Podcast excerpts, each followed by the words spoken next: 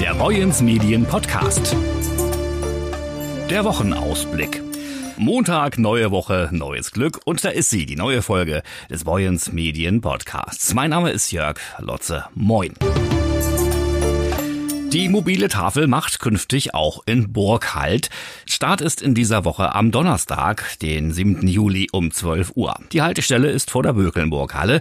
Das gemeinsame Projekt vom Diakonischen Werk Dithmarschen und der Hölp Hilfe auf Rädern hat seine Route geändert und wird fortan einmal wöchentlich auch in Burg Lebensmittel an Menschen mit Existenznot und mit geringem Einkommen abgeben. Außerdem wird das Diakonische Werk eine Erstberatung vor Ort anbieten. Meine Kollegin Michaela Reh hat mit den Beteiligten gesprochen und wird in der morgigen Ausgabe darüber berichten, auch schon heute online bei boyens-medien.de. Wir haben das Pilotprojekt im Kreis Ende des vergangenen Jahres aus der Taufe gehoben und im Laufe der Zeit festgestellt, dass der Standort in Neufeld nur von ein bis zwei Kunden genutzt wird, sagt Hölp-Leiter Alexander Rose. Das sind deutlich zu wenig.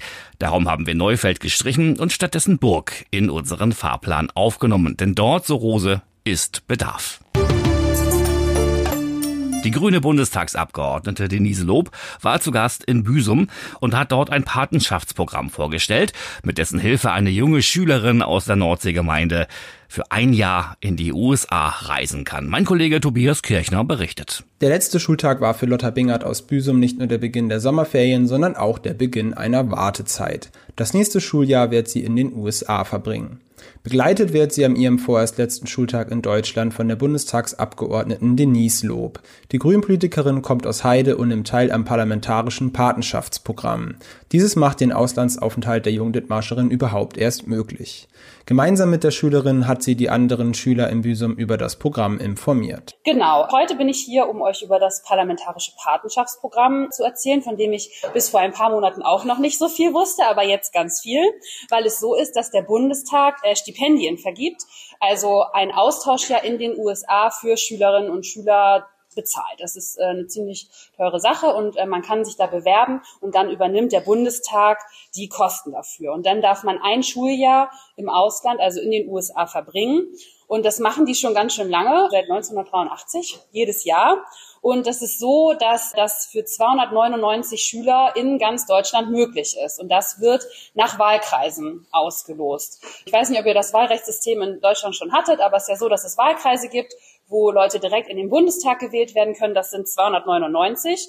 Und in diesen Wahlkreisen können die Abgeordneten von vor Ort dann Schüler und Schülerinnen auswählen, die so ein Stipendium bekommen und dann ähm, ein Jahr in den USA verbringen können. Und ich bin im Wahlkreis Dithmarschen Nord-Nordfriesland und da gehört auch Büsum zu. Und äh, genau, ich und mein Team haben äh, dieses Jahr Lotta ausgewählt, dass sie dieses Stipendium bekommt und für ein Jahr in äh, die USA darf. Den Vortrag nutzte Lotta Bingert auch, um ihren Mitschülern von ihren bisherigen Erfahrungen mit dem Patenschaftsprogramm zu erzählen. Also erstmal generell ist es so, dass wirklich alles übernommen wird fast. Also ihr habt wirklich ein Vollstipendium. Das Einzige, was ihr übernehmen müsst, sind die, das Taschengeld vor Ort in den USA. Aber ansonsten wird wirklich auch die Anreise und Abreise übernommen. Und es ist jetzt so, dass wir eben dadurch, dass ich jetzt auf dieser Vorbereitungstagung war, die dann auch Bestandteil des Stipendiums ist, damit man eben weiß, was so auf einen zukommt während des Auslandsjahres, ist es so, dass man wirklich ganz viel Austausch hat quasi mit den anderen Jugendlichen, die auch in die USA gehen und wir auch zum Beispiel über Instagram uns schon vernetzt haben. Also man hat da wirklich viel Austausch und kann auch mit anderen darüber reden, wie man sich gut vorbereiten kann oder wenn man noch irgendwelche Fragen oder Ängste hat. Die Schülerin aus Dithmarschen wird zudem in den USA auch die Möglichkeit bekommen, einen Einblick von der Politik in dem Land zu erhalten. Dann ist es auch bei mir so, im, ich glaube November ungefähr, bin ich dann auch eine Woche in Washington DC und dort auch im Kongress und habe die Möglichkeit dann auch dort Abgeordnete zu treffen und auch denen irgendwie Fragen zu stellen. Also generell gibt es ja viele Möglichkeiten, wie ihr noch eben so ein bisschen dadurch, dass es eben mit dem Bundestag ist, nochmal irgendwie ein paar Extras habt. Andererseits müsst ihr natürlich wissen, dass es auch als Juniorbotschafter ihr dann eine gewisse Verantwortung habt, dadurch, dass es über den Bundestag ist. Aber das ist auch etwas, wo ihr wirklich ähm, gut darauf vorbereitet werdet und es einfach nur darum geht, dass ihr eben so ein bisschen vermittelt zwischen den USA und Deutschland. Weil sich viele Bürger und auch Besucher der Stadt Heide einen attraktiveren Marktplatz wünschen, wird dafür jetzt ein Konzept zur Gestaltung erarbeitet. Neben Verantwortlichen der Stadt sollen sich auch die Bürger in die Planungen einbringen. Ein Planungsbüro entwickelt im Auftrag der Stadtverwaltung ein städtebauliches Konzept, das dann aufzeigt, welche Potenziale die Parkfläche bietet, die ansonsten weitgehend ungenutzt ist. Dabei werden Fragen zur Mobilität, zu flexiblen Nutzungsszenarien und zu einer klimafreundlichen Gestaltung berücksichtigt. Die erste öffentliche Planungswerkstatt, zu der auch die Bürger eingeladen sind, beginnt am kommenden Mittwoch um 18 Uhr im Haider Bürgerhaus. In Arbeitsgruppen soll zu verschiedenen Themen diskutiert werden, die für die Zukunft des Marktplatzes eine Rolle spielen. Die Beiträge der Bürger werden dann gesammelt und fließen schließlich in die Planungen mit ein. Wir berichten morgen in den Zeitungen von Boyens Medien. Es ist ein Thema, das weder Cuxhaven noch Brunsbüttel loslässt. Die wieder einmal unterbrochene Fährverbindung zwischen den beiden Städten. Mittlerweile steht ein Termin für den Besuch einer niedersächsisch-schleswig-holsteinischen Delegation bei Bundesverkehrsminister Volker Wissing.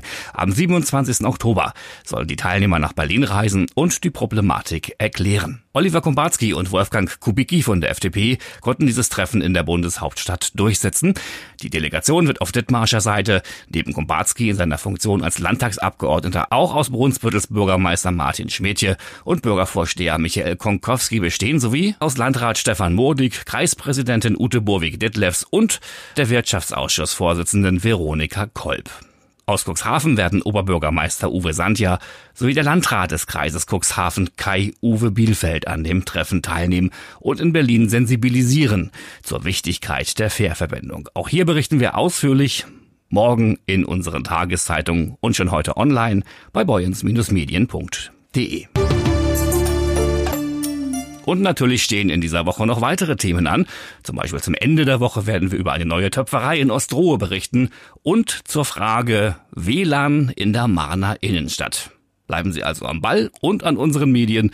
Wir wünschen Ihnen einen schönen Montagabend. Machen Sie was draus. Ich bin Jörg Lotze und sage Tschüss bis Freitag.